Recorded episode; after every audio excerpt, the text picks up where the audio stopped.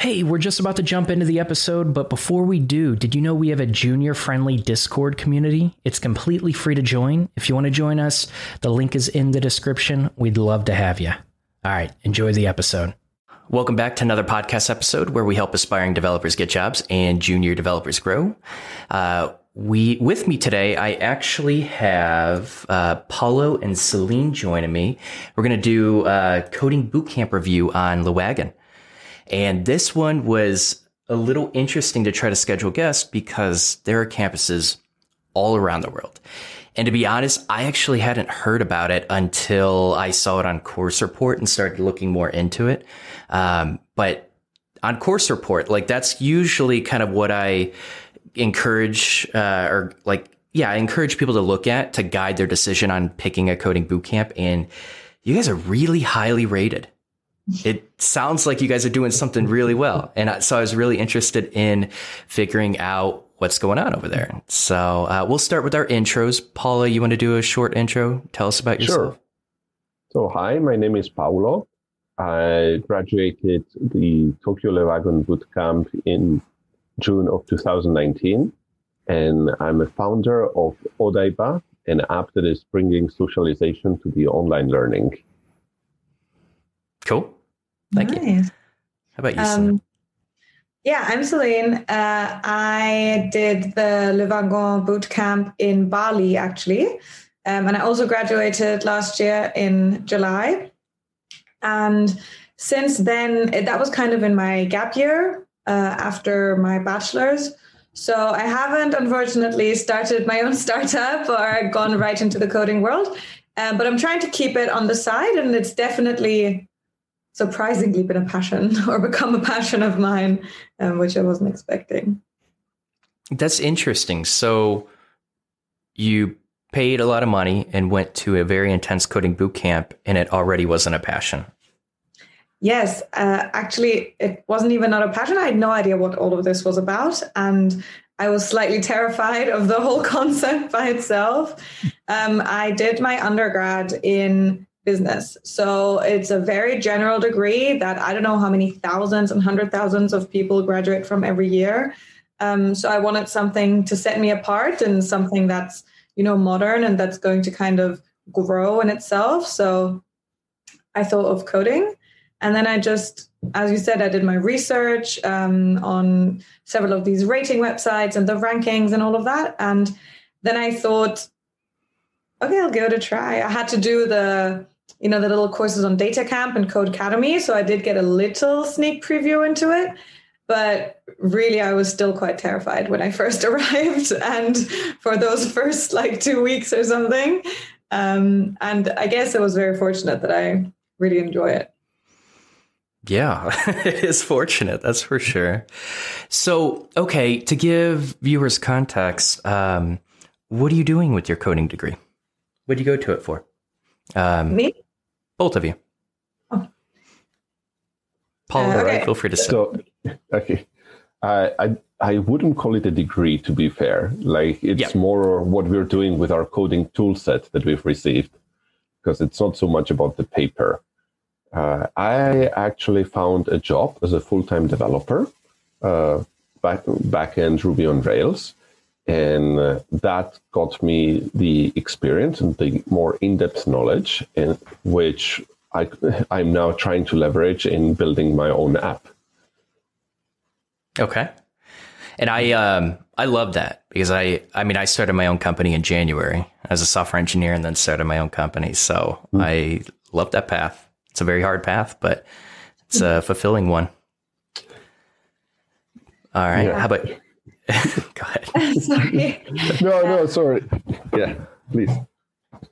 Um, I kind of took all of the skills that I got there. And um, when I started Le Wagon, I already had a master's degree lined up for afterwards.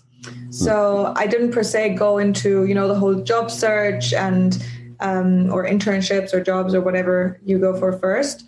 Um, but I did a master's degree and I'm still currently doing it in business analytics. Mm. So um, what I learned with Le Wagon helped me a lot Um, you know how they say once you know one coding language, the next one is really not that intimidating and not that difficult to learn. And that was absolutely true because Le Wagon mostly focuses on uh, Ruby and Ruby on Rails in the back end. And now we're doing R, we're doing Python, we did a little bit of Tableau. And just for Python in itself, it was like I started at a whole different level than everyone else. And um, so I'm trying to pursue that a little bit. And then after I'm done, I'm going to look uh, into internships or jobs as either a junior dev or, um, you know, even data analyst or something like that. Okay. All right, cool. Well, best of luck with that. I appreciate the extra context. Um, okay. So how did the application process go? What was it like there? It was, so I probably it's different for each campus. In our case, we first had to go like through some two interviews with the drivers, so the ones who actually take care of the local chapter. Uh, and based on those interviews, like they try to understand like if your motivation is genuine, if it's some, if you're really going to commit those nine weeks, or if you just were are like, nah. Knowing how to code seem, sounds nice. Let me just throw some money at it and join this place.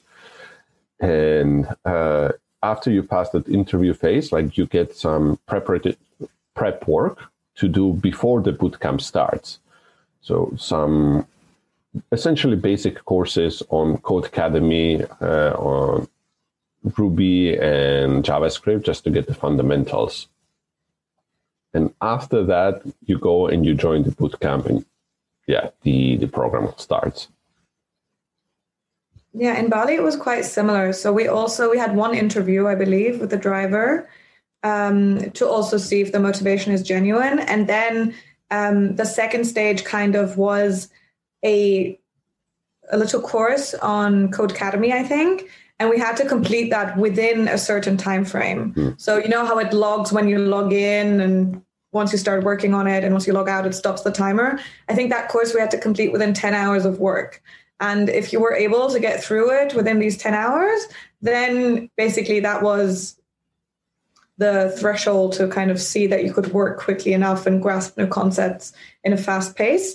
Um, and then the interview and that time, ten hours, I want to say ten hours, I'm not one hundred twenty percent sure on it, but those two um, things together then gave you, you know, the acceptance.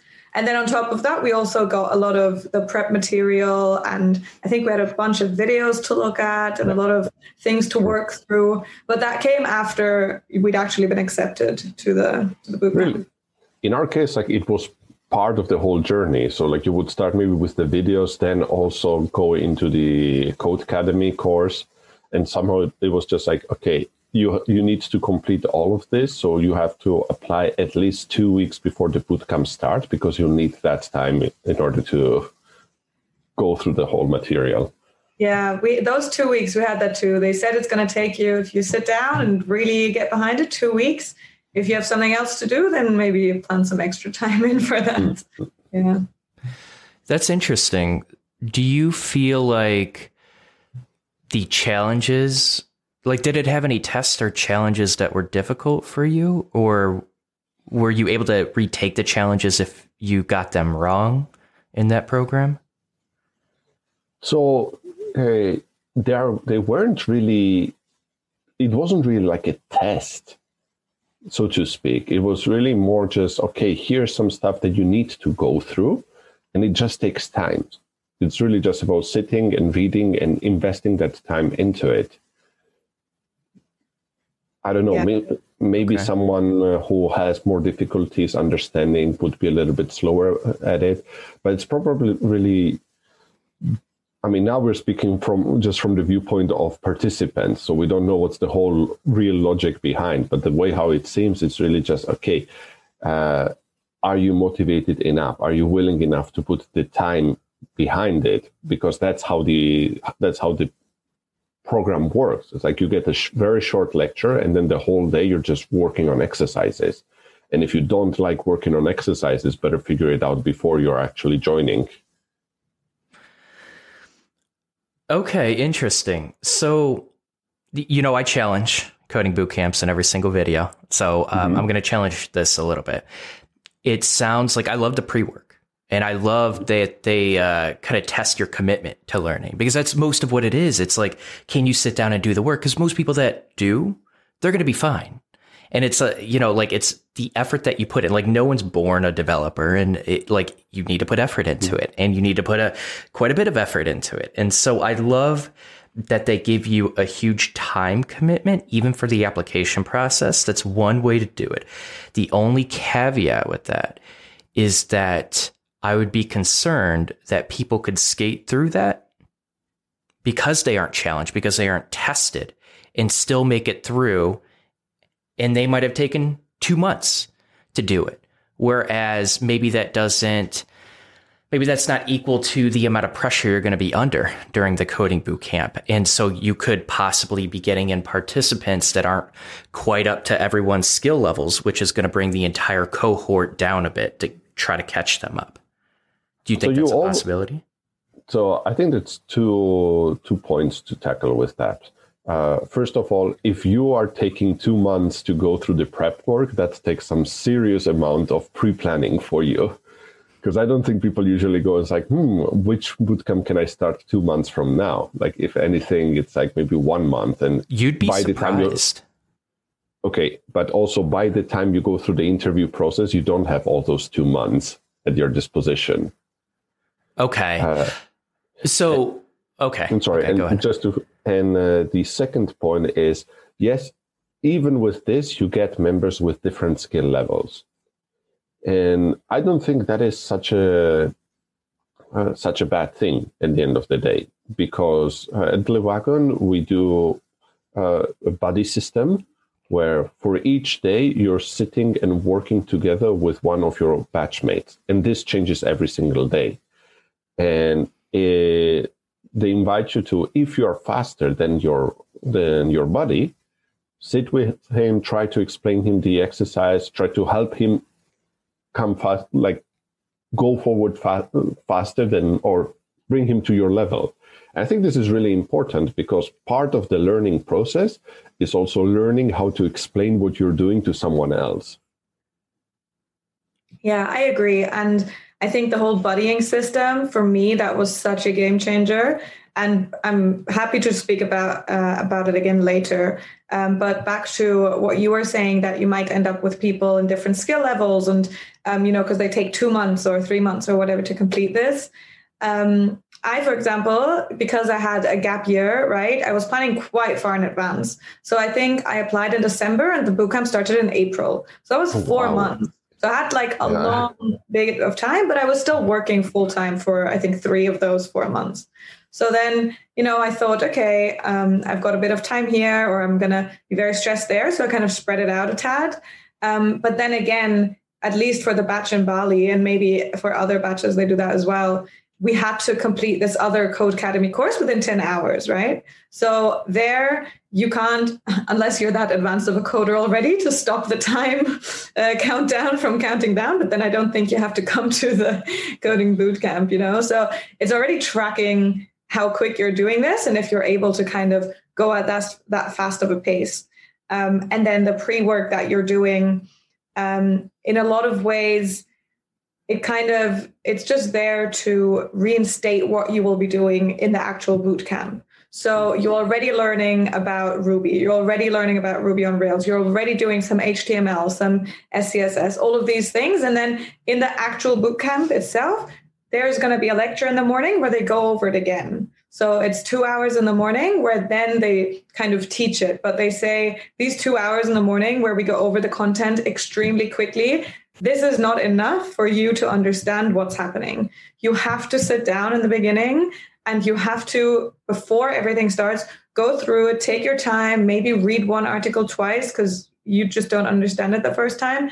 And then when a teacher or the driver actually explains it to you, you know, maybe this is the second or the third time that you're hearing it, then like for me, it happened a lot of times that this final piece, it kind of clicked into space, you know, like I kind of had an idea of what was going on, but I couldn't really grasp it. And then when I heard it again and with different examples and him, you know, live coding in front of us, then it often like it gave me this aha moment where, where I really understood what was happening.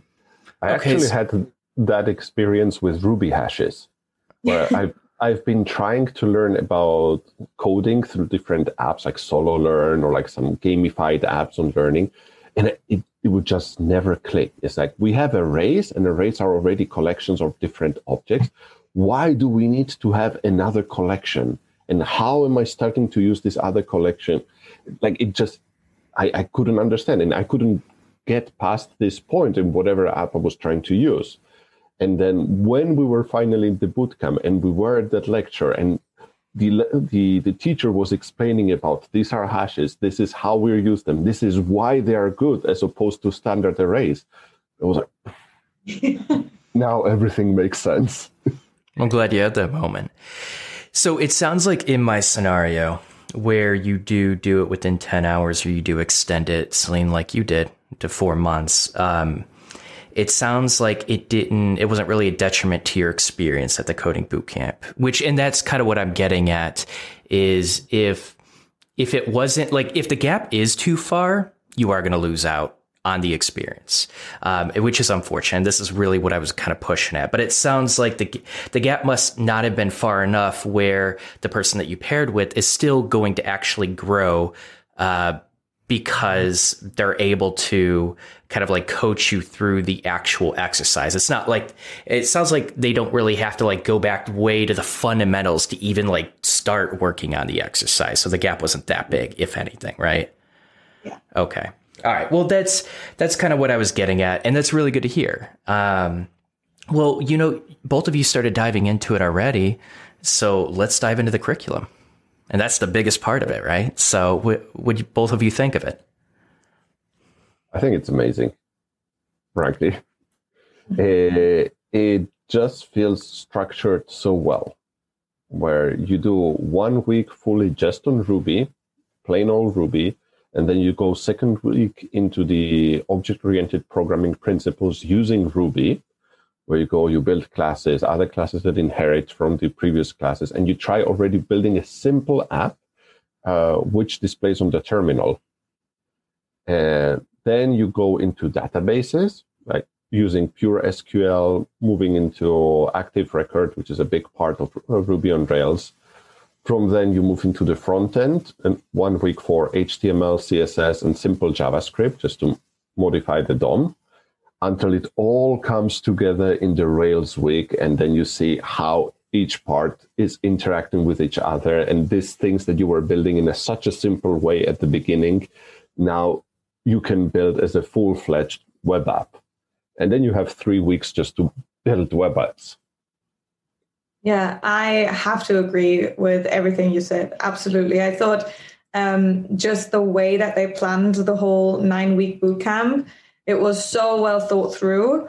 And even though, you know, in the beginning, you're just doing bits and pieces of it, they know this. Uh, I remember our driver and our teacher, they kept on saying, they were like, listen, the first like five weeks, it's going to be tough. And at points and at times you're going to be like, what am I even doing? And why is this, you know, and they were like, trust us. Once you get to week six, I think it was week six, you will you know, be like, whoa, okay, now I see where this comes together and we put this at the bottom and this on the top. So the fact that already, you know, on the first day, they were able, they were able to tell us it's going to take five weeks where you'll be frustrated at times and it's going to be confusing, but then it will all be worth it. Like just how they built up the whole curriculum, I thought it was really, really well done. Um, and that kind of, I think, not just the curriculum, but the entire program, right? So no matter which Le Wagon campus you go to, it's always going to be the same. Mm. Um, and the drivers and the teachers, um, best of my knowledge, I think they all go through the same teaching training and they all have like yearly get-togethers where they come together and they're like, oh, we found this is better to teach in that way and this is better to give the students that insight and stuff like that. So it's very... Um, just well organized and well focused. And even the prepping material that we have to go through, um, it is Codecademy and DataCamp and stuff courses, but it's also just an entire course, like prospect, I want to say, from Le Wagon, where you have videos of the founders explaining what's happening. So it's incredibly well thought through and planned out. Mm-hmm. And I have to say, even like I've had the same experience where they were telling us like, it's going to be hard, just keep working on it. But like have, being able after just two weeks to build a simple app, something that already works that I could share with my friends. And like, just to give an idea, what we were building is uh, an app that scrapes a website to get some recipes, save it on the machine, and then display on the terminal. And like something super simple, but the fact that we, after just two weeks, we could already build something, I just felt such an accomplishment. It's like, look, I can already build something. I can already show it to my friends. It's great. Like I am making progress. I don't have to wait these five, six or nine weeks to show that I've made some progress. I can show it right now. Okay. It sounds like, uh, I mean, I think almost every coding bootcamp has the idea of trust the process. And I think almost everyone panics. It's a pretty normal behavior. I did. I know I definitely did. I even thought like, oh my God, should I even be here? Did they make a mistake of bringing me in? Um, especially in the beginning. Okay. So a couple questions from that. Um, what do you guys think of JavaScript? You had to learn it on the side of Ruby. It's a very different language. So, all right, I'll go first. uh, I did not like it, and I still do not like it. Uh, I, I think it was a really rough transition from a language that is so verbose and so easy to understand, like mm-hmm. just as while you're writing what, you, what you're trying to do with it, all of a sudden to go to a different language that it, it just uh, works so differently. That I ended up with the with this feeling inside, it's like, you know, maybe JavaScript really is not for me. And like during the whole week, during the whole project weeks, I tried touching as little JavaScript as possible. And even today, like when I'm when I'm building my own apps, like just on the side, or I, I still try to find someone else who has more JavaScript experience to let them work on it. Yeah, I agree. I did not love the JavaScript week or time. Um, I think it's nice that we got to touch upon it, and it's good that we got an insight into it and have like the very basic of a basic understanding of what's happening.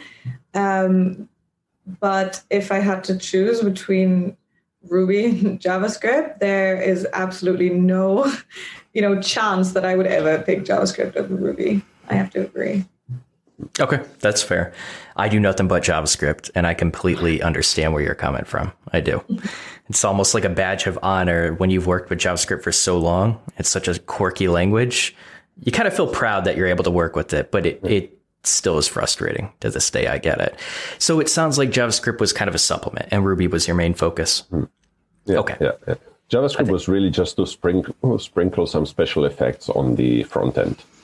Like yeah. that was how it... That is how it's being conceived. And in all fairness, like after you complete the bootcamp, there is a free uh, React course that you can watch and you can do some exercises through it. But it feels very different from the whole Ruby on Rails experience. It's structured in a different way. So I myself could not complete it, partly because, again, it was JavaScript and I just had this sort of refusal towards JavaScript, partly because it was much more advanced.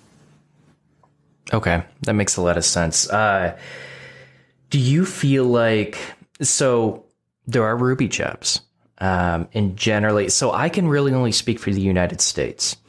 Mm-hmm. Ruby, and, and I want you to tell me in your countries. So um, Celine, you're in the United States. Paulo, you're in Japan. Um, in your countries, do you feel like there were...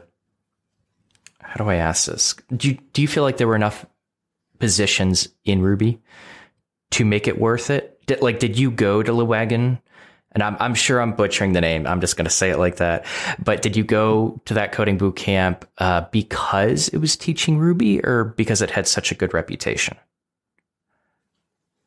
So uh, I always feel like I'm the first one answering the questions. Oh, do it. uh, I I went to Le Wagon because I had to find a job. Uh, I was at the state where I had quit my previous companies. I couldn't find a job because I, I don't speak Japanese, and I had like I have more of a business background, and trying to get a business-oriented job when you don't speak the language is very difficult. Uh, so I went through the hard skill route, and I'm lucky because in Japan, Ruby is actually very popular. And a big reason for that is that one of the core contributors is Japanese. So it has very good documentation in Japanese, which other languages do not. So many companies, because the level of Japanese here is not very good. So developers will, by default, fall back on Japanese documentation, which brings up the level of Ruby and therefore Ruby on Rails in the market. Interesting. Okay. Yeah, that's very interesting. Um, I don't think I'm as uh, qualified to even say anything on this because, as I said, I knew I had the master's degree lined up, so I never even, you know, looked very much into the job market because I had two months. And in two months, like, it's not even worth an internship, right? Because by the time you know what you're doing, it's already over. Um, so for the companies, they don't really um, take people on for such short amount of time. And the reason actually that I did um, this boot camp, I think the, the choice I made was very much based on the ratings and the rankings, and that Le Wagon's just a very, very, you know, popular boot camp. Um, I have to say that I actually live in Germany. So um, when I, you know, applied to everything, I was in Germany, and Le Wagon being from France and Europe, of course, it's got like, I think a bit more of a um, foothold momentum in the mm. States, sorry, in Europe than it has in the States. So that's kind of, I guess a big part of it was that. Um, and also, since I didn't really know what I wanted to do in the future, it's for me, it's a whole big tangled up thing, right? Because I saw that a lot of um, product managers, when they had teams of developers, they couldn't talk to their teams, right? There was such a disconnect in what the developers were saying and what the um, project manager or product manager was understanding or capable of understanding, just because they had no coding experience whatsoever. Um, that I said, you know, I am interested in going that path later in life. And I don't want to be one of those product managers that has no idea what's happening with my product and with my team, you know? So I was thinking, if at least I have some basic understanding, maybe they won't have to break it down five steps. Maybe they'll only have to break it down two steps to speak with me, you know? But even this smaller discrepancy and, you know, being able to talk a little bit more eye to eye, I thought that was really worth it. And that was already um, a good enough motivation to go for a coding bootcamp. Okay. And actually, to go back a little bit also on the reason why I chose Le Wagon, uh, because it wasn't just because they were teaching Ruby and Ruby is popular here in Japan. Actually, there are only two programming, like programming boot camps in Tokyo in English. So there's a bunch in Japanese, but not speaking Japanese, it's like doesn't really help me. But there were only two in English. And for me, the main reason why I ended up choosing uh, Le Wagon was that the competitor actually had as a prerequisite that you had to pass a JavaScript test. Like they would, you would go, you would do an interview in JavaScript, and only if you pass it, uh, like you could go and join the bootcamp. Which I guess it's the same logic behind. Like we we need you, we need to see that you're really motivated and you're you can study on your like you can understand on your own. But as a person who was trying who, for so long to learn coding by himself and never managed, it just didn't make sense to me. Like, why are you making me learn on my own something that I'm not able to learn in, in, as a condition before even joining you? So I defaulted to Le Wagon based on that. Interesting. And I, I think I can answer that question. Um, first of all, you are capable of it. You just don't believe you are. And that's most people's situations. But I get I get wanting to go to structured learning because you want structured learning. Um, And so the thing about being a developer, and this is maybe not towards you two, this is really towards the viewers. Um, the reason why a lot of coding boot camps want you to learn on your own initially to pass that test is because part of being a developer is part of figuring out how to get something done. Like, you're going to encounter so many challenges along the way. Yeah. And um, if you aren't resourceful enough, if you're the type of developer that needs to ask someone how to do it versus being resourceful enough to like digging that information out and like figuring it out and getting that solution um, out there, even if it's a really crappy solution, at least you figured something out. That's going to be a developer that's more hireable than someone that's just asking people a bunch of questions. And you don't really like, but the thing is, you don't really realize that and discover that until you are in the coding boot camp and they teach you how to learn, exactly. They teach you how to solve. And so a lot of people do get discouraged. They see that test. And I think what I'm trying to do is I'm trying to encourage people to, even if you're not confident, even if you think you're going to fail, just give it a try. Like, it's go, you're going to grow as a person. You really are with that. Um, but I can, comp- I completely get the decision of, of like, why you went the direction you yeah. did. Like, I understand the what you're explaining, and yes, it's true that it, it's really important for you to be able to find to find the solutions being stack, using Stack Overflow or whatever. But it's it it becomes much more. It it has much more sense to expect that from a developer once you give him at least some basic tools to work. Because otherwise, it's like, I don't even know what I should be Googling for. I don't even know where I should start from. And you just, you are stonewalling me uh, from even joining your program and giving you money because I don't, like, I you don't even give me, like, some path to go there. You just say, learn on your own, pass this test, and then we can talk. Instead of, okay, we'll give you, like, we'll give you the basics and we'll push you to learn on your own also during the program to look for the answers, especially during the week, because that is what's going to make you a good developer.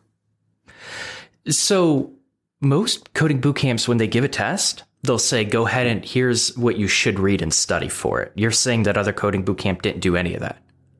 They uh, they suggested either to be, to read the book Eloquent JavaScript, okay, uh, or to go through their preparatory work, which is like a part-time JavaScript bootcamp that that should prepare for uh, for that test. But then it was, you know, like one and a half bootcamps as opposed to only one bootcamp.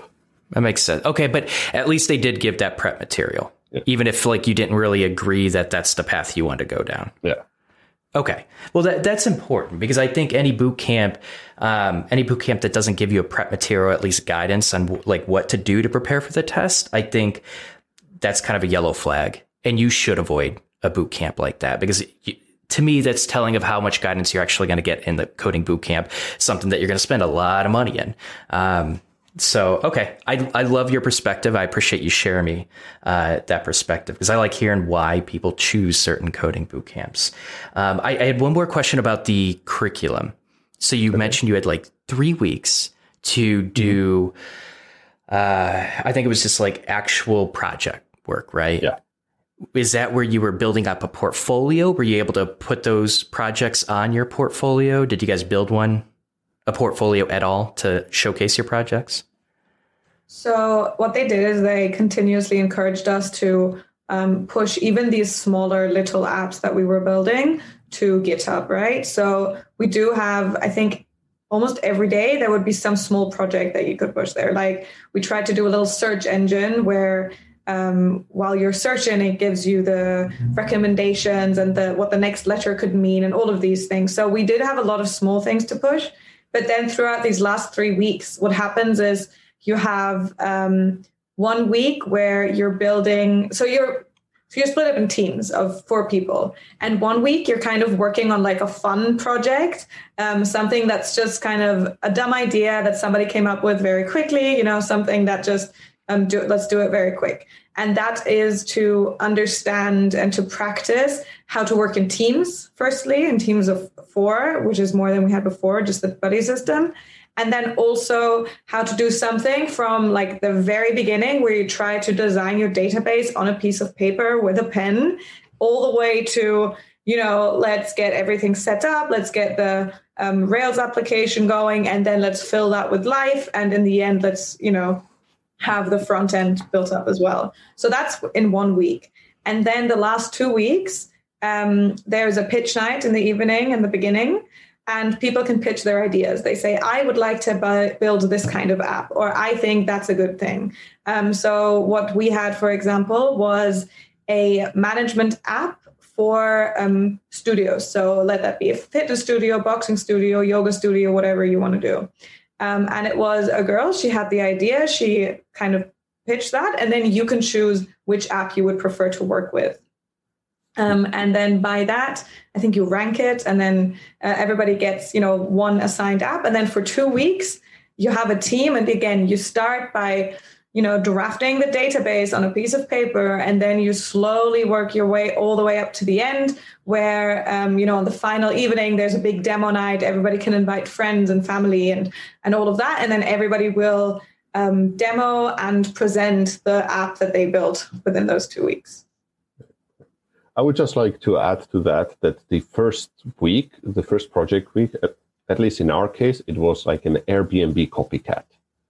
So it's not just a, a, a random app. It's think of something, think of a marketplace where you have a, like someone who's offering a service and someone else who's looking for that service, and uh, build something with that idea in mind so that, uh, and that will be your, your mini, your one week project. So it can be like, okay, I, I have a mark, like from our batch, we had ideas like, I want to build a marketplace for people to lend their, uh, like their Rolex or their expensive uh, bags, because like maybe some M B A students still don't have enough money to buy the original ones. Or uh, in our case, we had like, okay, uh, an app to look for uh, English-speaking doctors in Japan, and doctors to be able to book their appointments in here. So just a simple marketplace like that.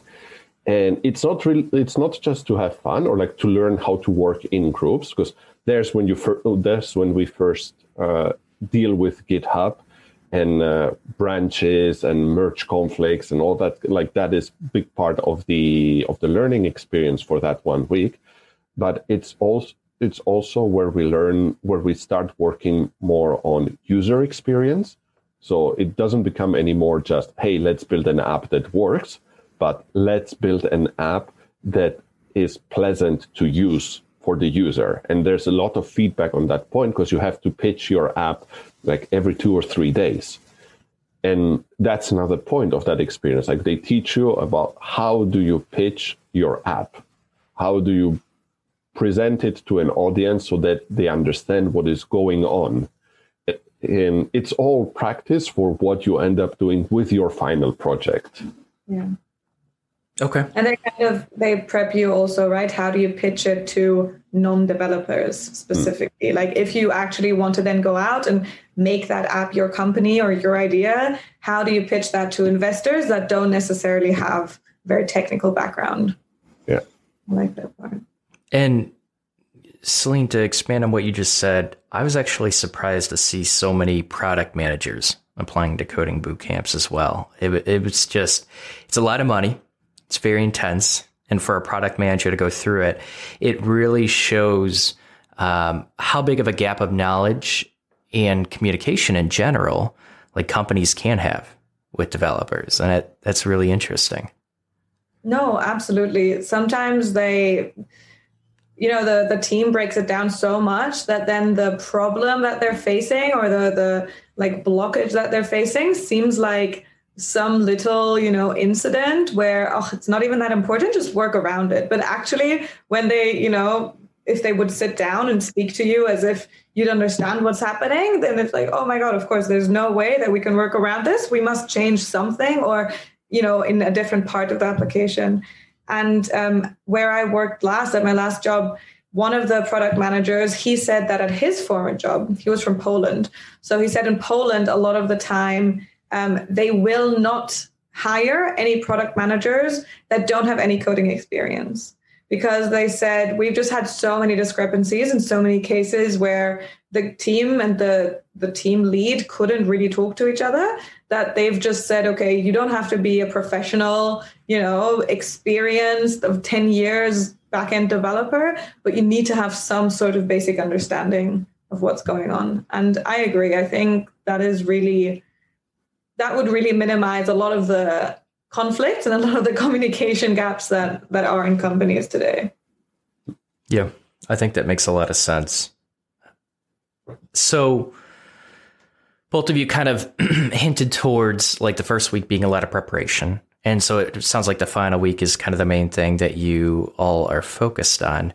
Um, do you feel like the last, like the final project was a, it got employers' attention? And I know, Celine, you might not be able to talk about this, but, uh, well, you, you probably can. Do you feel like it was a good enough, a complex enough project uh, where, where you felt that it best resembled what you had learned and what you could do as a developer? Um, from, from my point of view, yes. I think um, I was quite impressed with what we built in the end, to be honest. When I, I mean, it's only nine weeks, right? So not even three months. And then when I was standing there and I was giving the presentation, you know, and it was, I don't know, fifty, sixty people. And I was like, yes, we built this. And then I thought back, I was like, wow, okay. You know, two and a half months ago, I didn't know what a console is, you know, and now I'm here and I've, we did this. Like it was, it's incredible, frankly. Um, and I would not be shy at all to show this to people where I'm applying to. Quite the opposite. I, be, I am very proud of what we did there.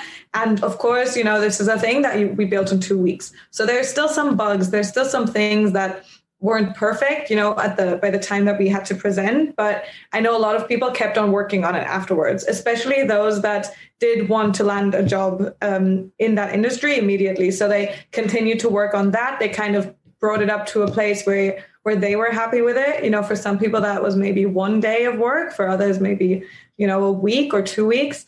Um, but everybody that did go into that path and that did find a job afterwards, Um, they very much broadcasted their final project as well. Yeah. Okay. I put it on my portfolio as well, like okay. with the other projects. So that, and uh, while talking in, in some interviews, they they were asking about like, what have you built and which technologies were you using and what's the point? So I think definitely it did open. If if it didn't open some doors, at least it helped uh, with the interview process. Because I was able to say not just like, hey, I have learned this, but look, mm-hmm. I have learned this and I have applied to build something like that. Okay. Sounds like it, it was very effective. Uh, and, you know, the, one of the reasons why I'm asking that is three weeks isn't a lot. Nine weeks isn't a lot. And to be able to produce what all of you produced in nine weeks, that's impressive.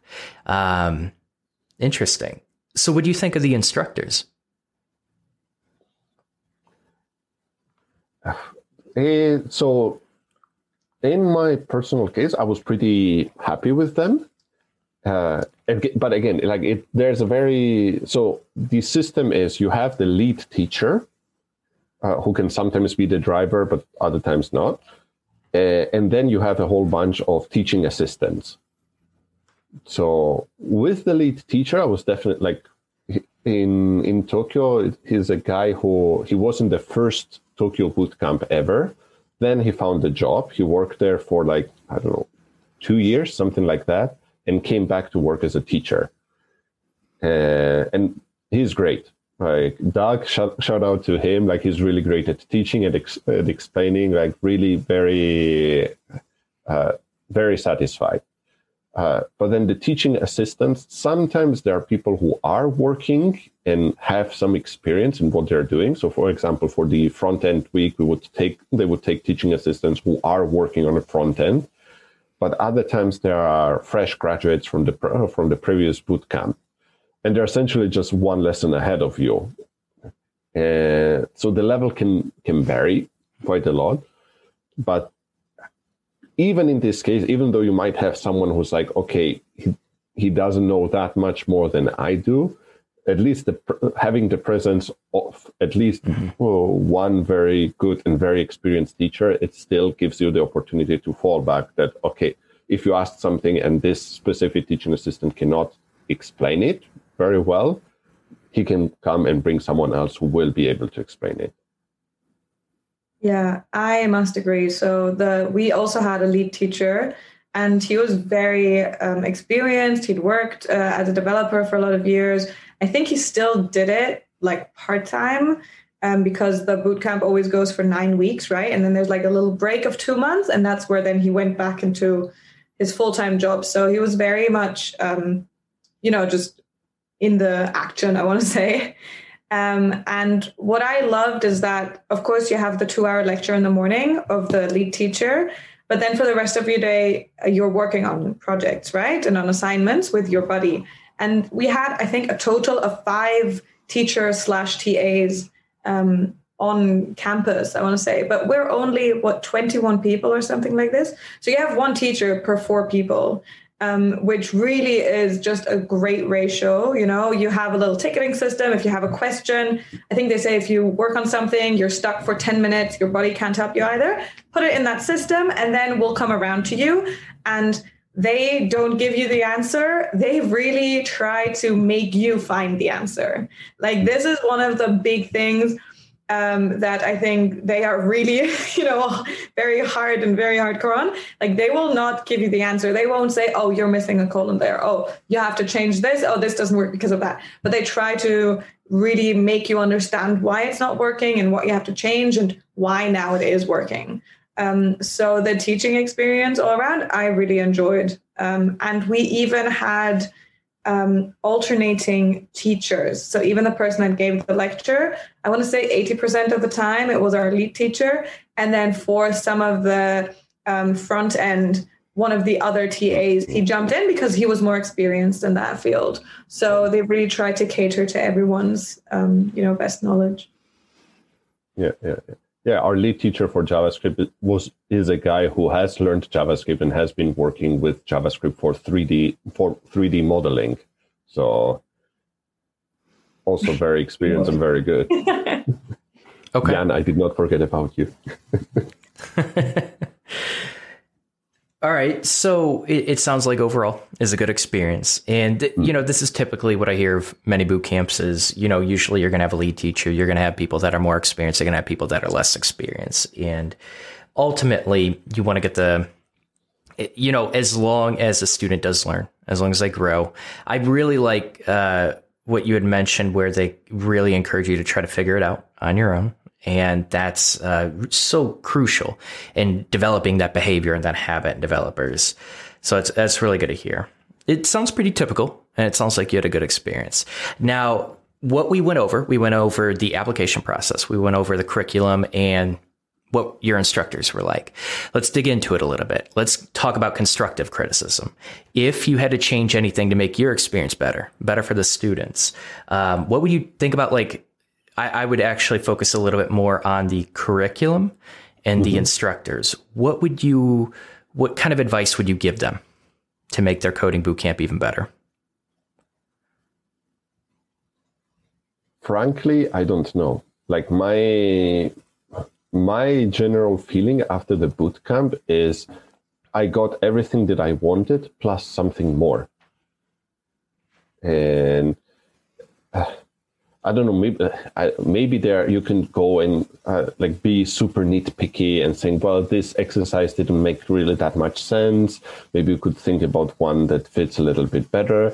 But if if I look in general at the level of the lead teachers and at the level of the uh, of the curriculum, I have to say I'm one hundred percent satisfied. Yeah. Um... I'm, I feel very similarly about this, especially coming from a background that had nothing to do with coding or any technical experience whatsoever. It was hard to know what to expect, you know, from from the whole bootcamp and what to expect. You know, I come out with this and that tool set. So I was already very pleasantly surprised when in the end of those nine weeks, I could stand there and present a fully functioning app, you know. Of course, there's always, you know, this one T A where I say, oh, this...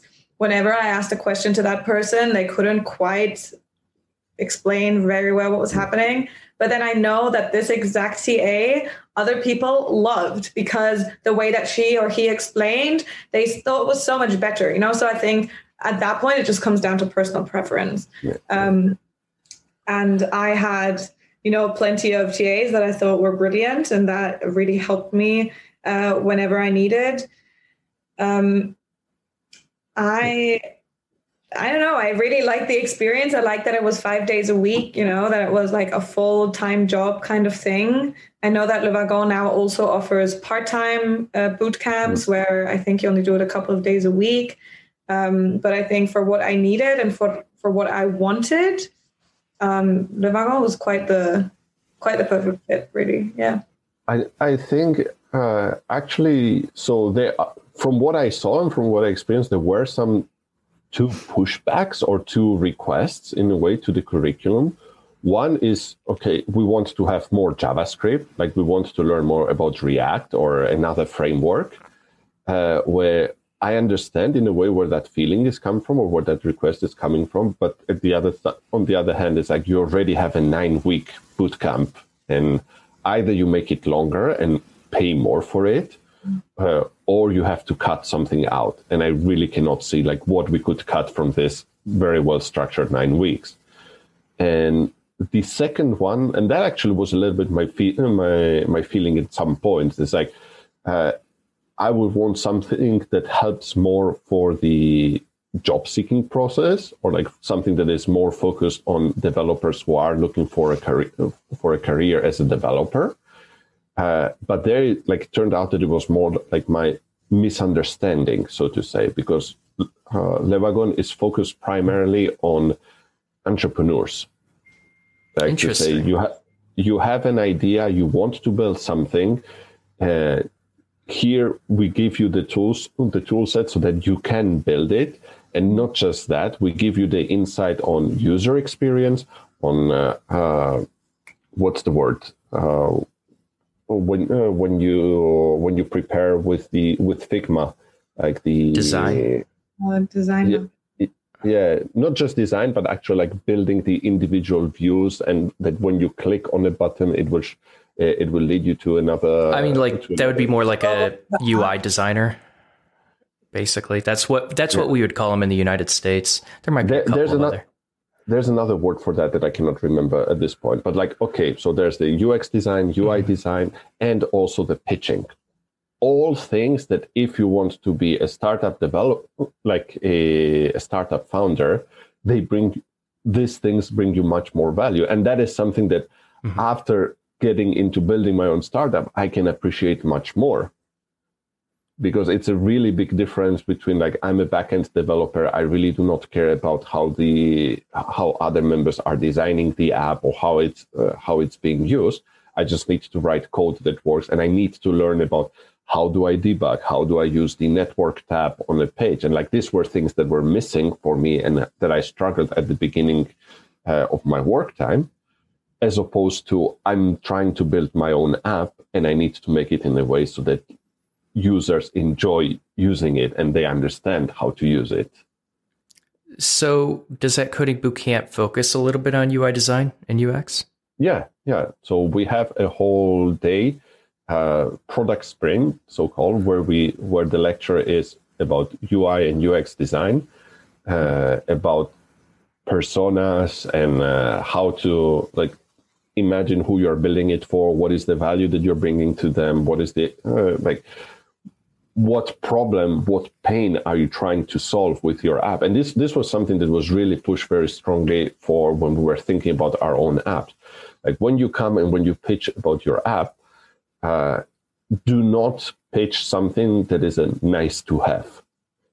Think of a pain, think of something that people are really missing, and then pitch an app that solves this pain.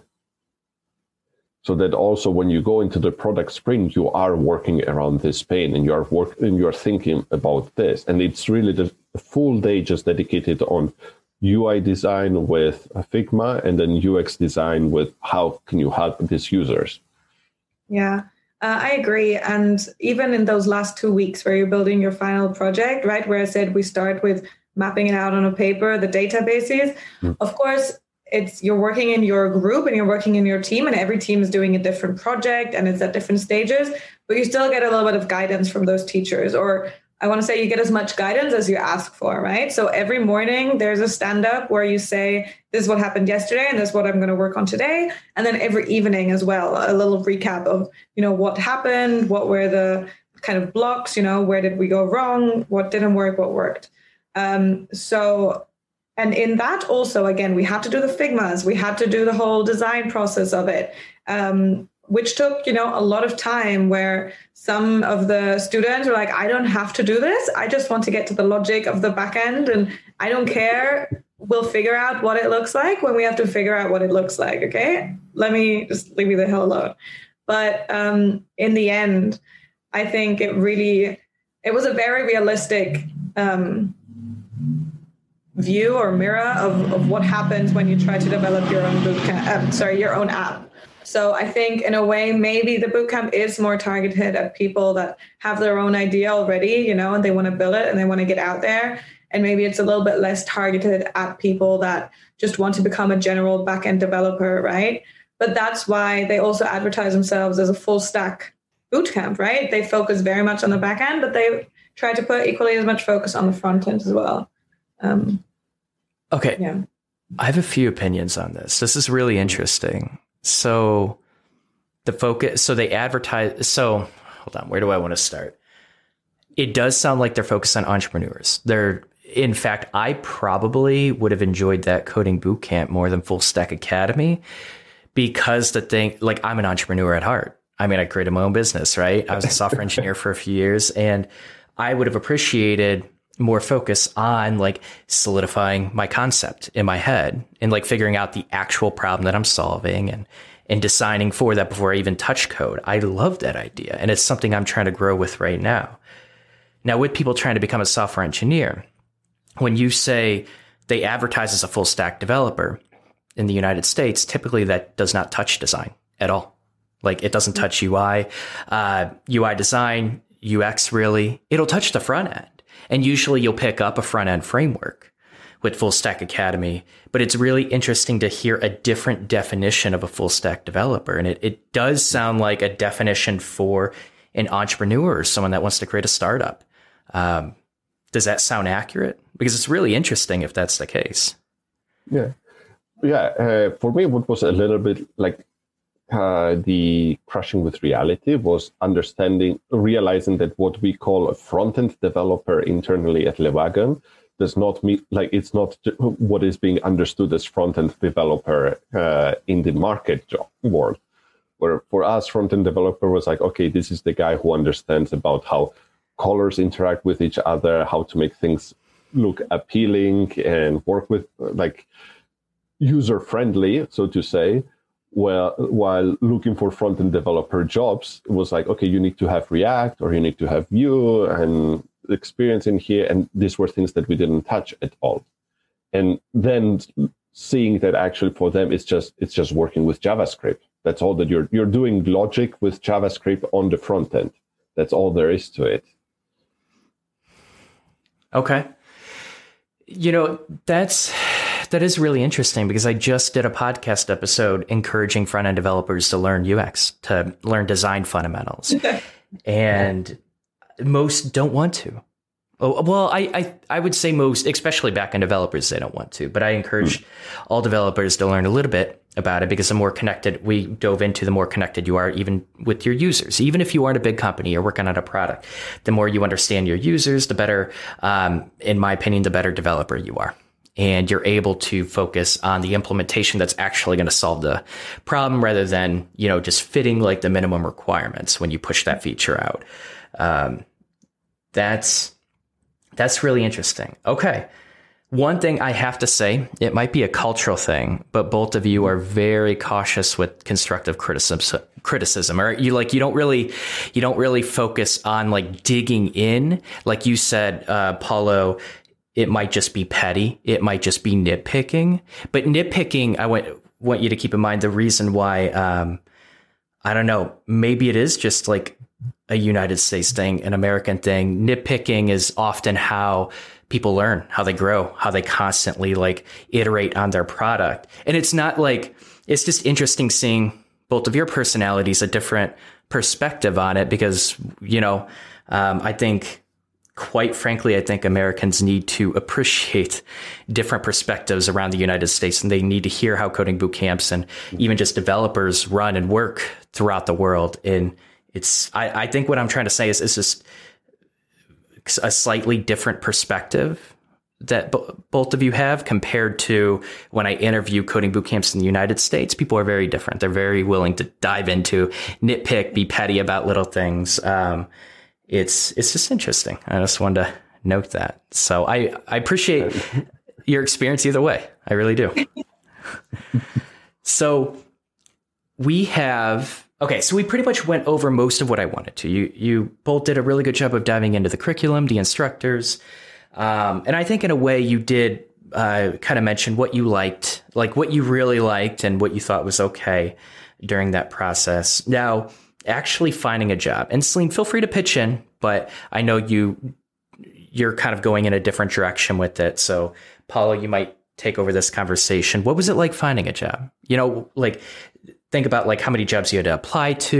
Did you have any assistance with the coding boot camp? You know, how long did it take? What was that experience like for you?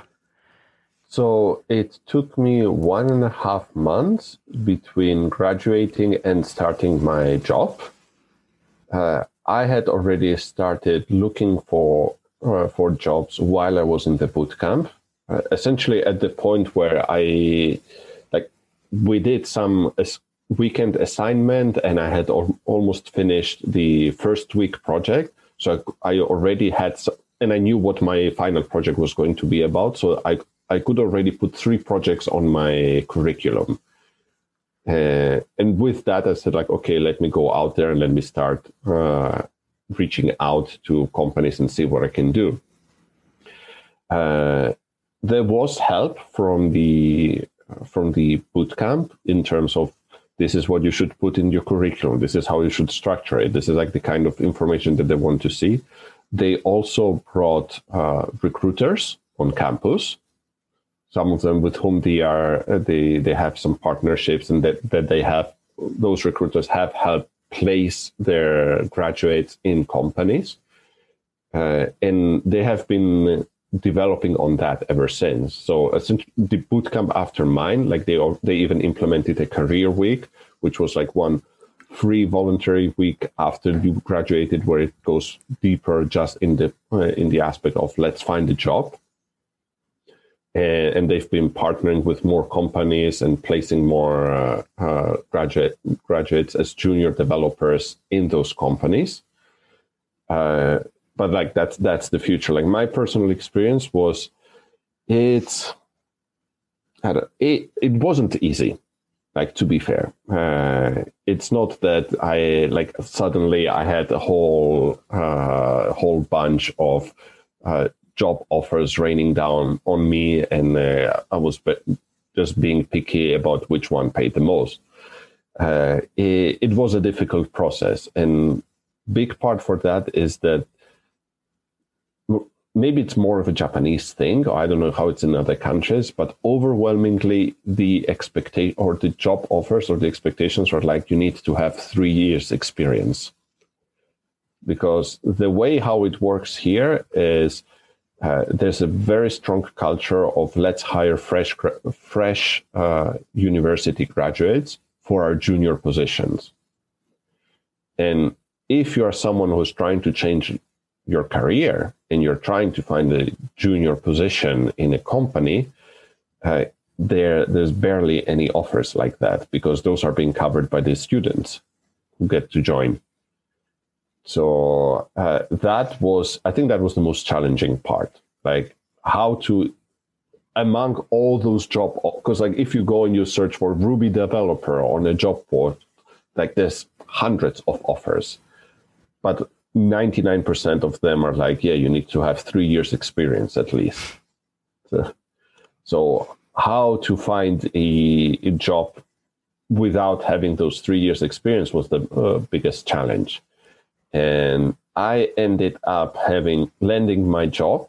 Like I ended up with uh, three job offers after the, uh, my my process, but none of them were for a full, like a pure uh, backend developer or pure developer. Like uh, one was for, for project manager, uh, where I wanted to work on something more technical, and they were like, "Well, we are not really sure if you're going to have that opportunity. Like we want you to actually do the management side." The other was for I. I applied for uh, front-end developer, uh, and but during the in, with the interview they, they were like, well, with your kind of with your kind of experience and seeing where you want to go, because I said like I want to get like technical experience, but then I would like to have a leadership position, a product manager, project manager, scrum master, whatever. Uh, with the with the way you want to go, like we would rather put you in this position where you're mostly operating with data, like some S Q L stuff and uh, uh, building reports for clients. Uh, and and then we'll teach you and we'll bring you to, to that path. And then the last one was like, well, you could do like half-time as a uh, back-end developer and half-time help us with our marketing because we're trying to expand overseas and you speak English and have marketing experience. So I ended up going for the last offer. So there I used the fact that I had my marketing experience, and luckily transitioned to a, later on it transitioned to a proper full-time backend developer job.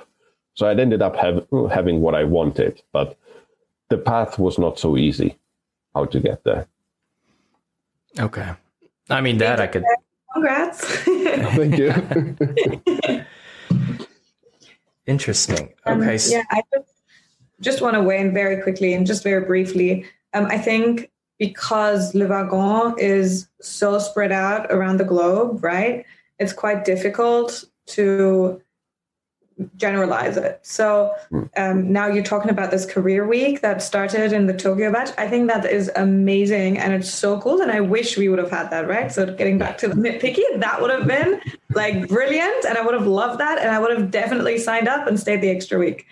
Um, now the bootcamp that was situated in Bali, right? Where I was, uh, of those twenty people, or twenty-one, I think, only two of them were actually Indonesian, mm. right? And I think only one of them actually was from the island of Bali. The other ones were from other, um, you know, island groups. So nobody was really looking to stay in Bali. It was more like, I want to build my skill set and um, I want to do it with this company, with this boot camp. And then now where am I going to go? And that was also my approach, right? I didn't go to the boot camp in Bali because I wanted to land a job in Bali in developer and in, in development. So it was a bit of a different situation. And then everybody, you know, went back home. Might that be the U K or the U S or, um, you know, Australia or in a little bit further north in Asia, like wherever people were from, they just went back to where they'd come from pretty much. Um, and then they looked for jobs there. So I think, um, you know, maybe if I had done the boot camp instead of going to Bali, I would have done it in Berlin. Then I would have still been in the German job market, and maybe then they would have been able to offer some sort of different transition. But I would guess that depending on the location, they might have different approaches to it. But yeah, I'm not one hundred percent no, sure. It's a similar experience here in Tokyo. So for the full-time uh, boot camp, most of the participants are actually from outside of Japan, mm. which was something for me, like very difficult to understand as a person who joined the bootcamp because was trying to get a job. It's like, why the hell are you guys coming here to Japan? It's like, well, you know, I have a gap here, or a, I'm I'm just curious about programming, but I don't plan to be a developer, it's like, or I, I want to be a freelancer, a digital nomad. So anywhere is like just fine for me to learn about it. There were different reasons. It's such but, a... I, I think it's so interesting to focus on. Hold on. Um, Celine, can you pronounce the name again of the coding bootcamp? Le Wagon. Le Wagon? Is that it? Okay, I'm going to try to say it correctly from here on out. um, it's so interesting that they focus on a different, like a, just a very different type of developer. It's, it sounds I, and I'm glad we kind of dove into this, but the fact that you're having people come to Japan, digital nomads that are, are going to go to Japan to just pick it up, because why not?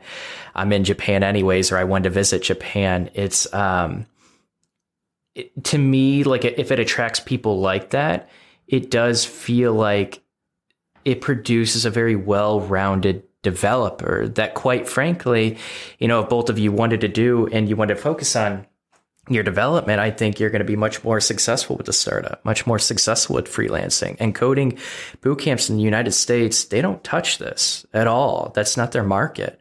Um, at least none of the ones, none of the top ones that I've reviewed. It's really interesting hearing this. It is. Okay, so I want to be cautious with your time. Last question. For developers that are trying to become developers, uh, what would be your final piece of advice for them? And feel free to think about it. For those who become, who, for those who haven't started or who are about to start, or for those who already have finished the bootcamp and they want to succeed? It's, it's a really good question. Let's focus on those that haven't quite started or are kind of in the beginning stages of starting.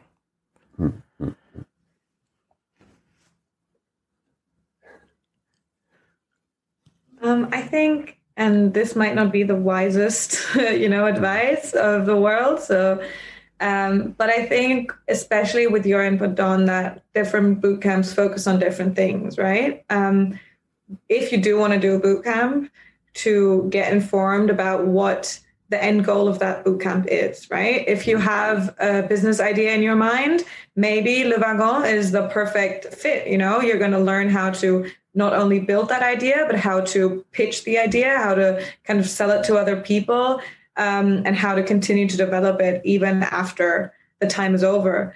But if you know, you know, you've dabbled a little bit in backend and front end, and you know one hundred percent that you love backend and you want to really dive in deeper, and just for the rest, you know, for the next couple of years, you really want to work as a senior backend developer, um, then probably a different bootcamp would be a better choice, right? So trying to understand what you hope to gain from participating in a bootcamp and then choosing accordingly, because, you know, if you go to any bootcamp, may that be Le Wagon or um, any other, if you're there and you're just not getting what you'd hoped for, um, it's going to drag you down. It's going to make you less motivated. And because of the whole buddying system and working in teams and then working in another team and the final project week, if you don't like what you have to do, you're not going to enjoy the time and you're not going to enjoy what you're doing. And then you're not going to learn as much, right? So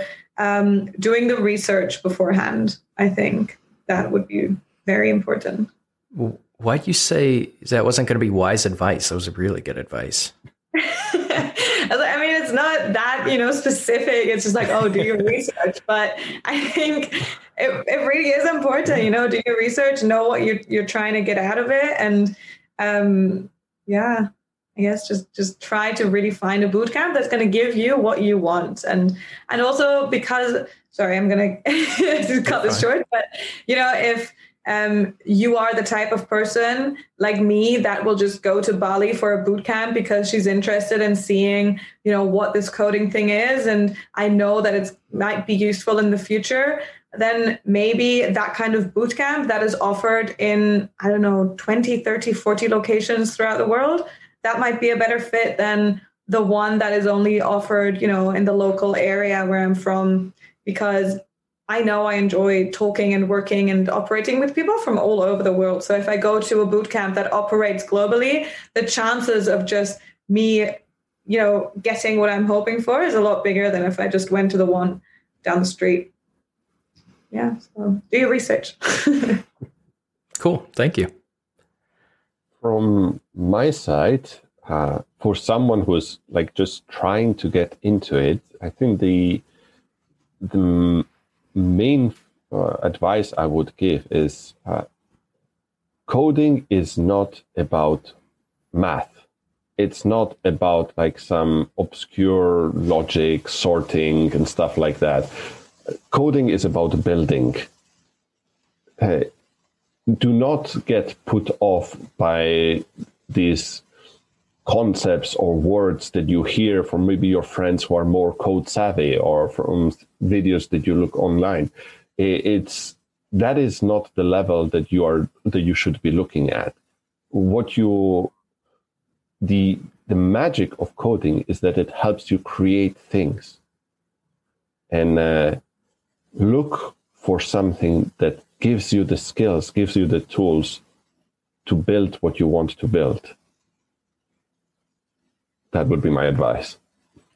I like that. I really like that. And a lot of people feel like becoming a developer is out of reach. Now, yeah. in the United States, we had this saying of a former president, everyone should learn to code. It was pretty similar to that. Now, I don't agree with that because it's not for everyone, but everyone can. And I do believe that. And I, I do. I've talked to people that do feel intimidated by it, and they they think, you know, like even sometimes it's just from watching a hacker movie or, you know, something like really out there. They're like, I could never do that. That would take so many years to learn. And it really, like the big thing that I say to people is the only people that don't become developers are ones that quit. Everyone that everyone can. Every single person can. Even during, you know, our pandemic, a lot of people are having a harder time, and all it it, it might take a little bit more time, but they will get a position. And that's and I, I think sometimes it's just giving people courage and, and confidence to be able to follow through with that. And they will become a developer if they have those two things. So I like that you mentioned that. And ultimately, that, it's fun. I yeah, think yeah. what a lot of people don't realize, and I did not realize, it's actually fun. You know, you sit there, it's kind of like a massive puzzle, you know, trying to figure out what to do next. Yeah. And you go back and forth and back again. And, oh, the idea I had twenty minutes ago, I think that was the right one. You know, it, it's it's fun. yeah, so. it, it it is like a game, but with the big difference that uh, it doesn't just give you the fun experience. It also gives you the sense of accomplishment of having created something.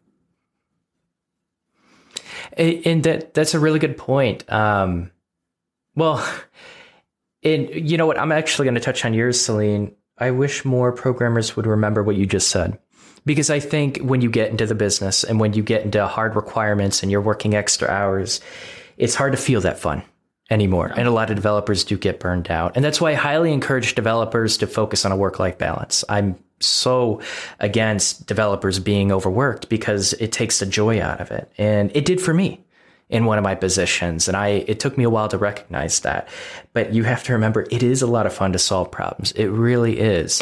Um, and when your focus is on building a really cool solution for someone, that's especially if someone's going to use what you built, that's really fulfilling. You know, Paula, as you said, like you are building something that, that feels fulfilling to people. It's, it's an accomplishment, and that, I, I think I think developers sometimes just need a little reminder of, of what they're doing and the impact that they're having on the world. So that's it.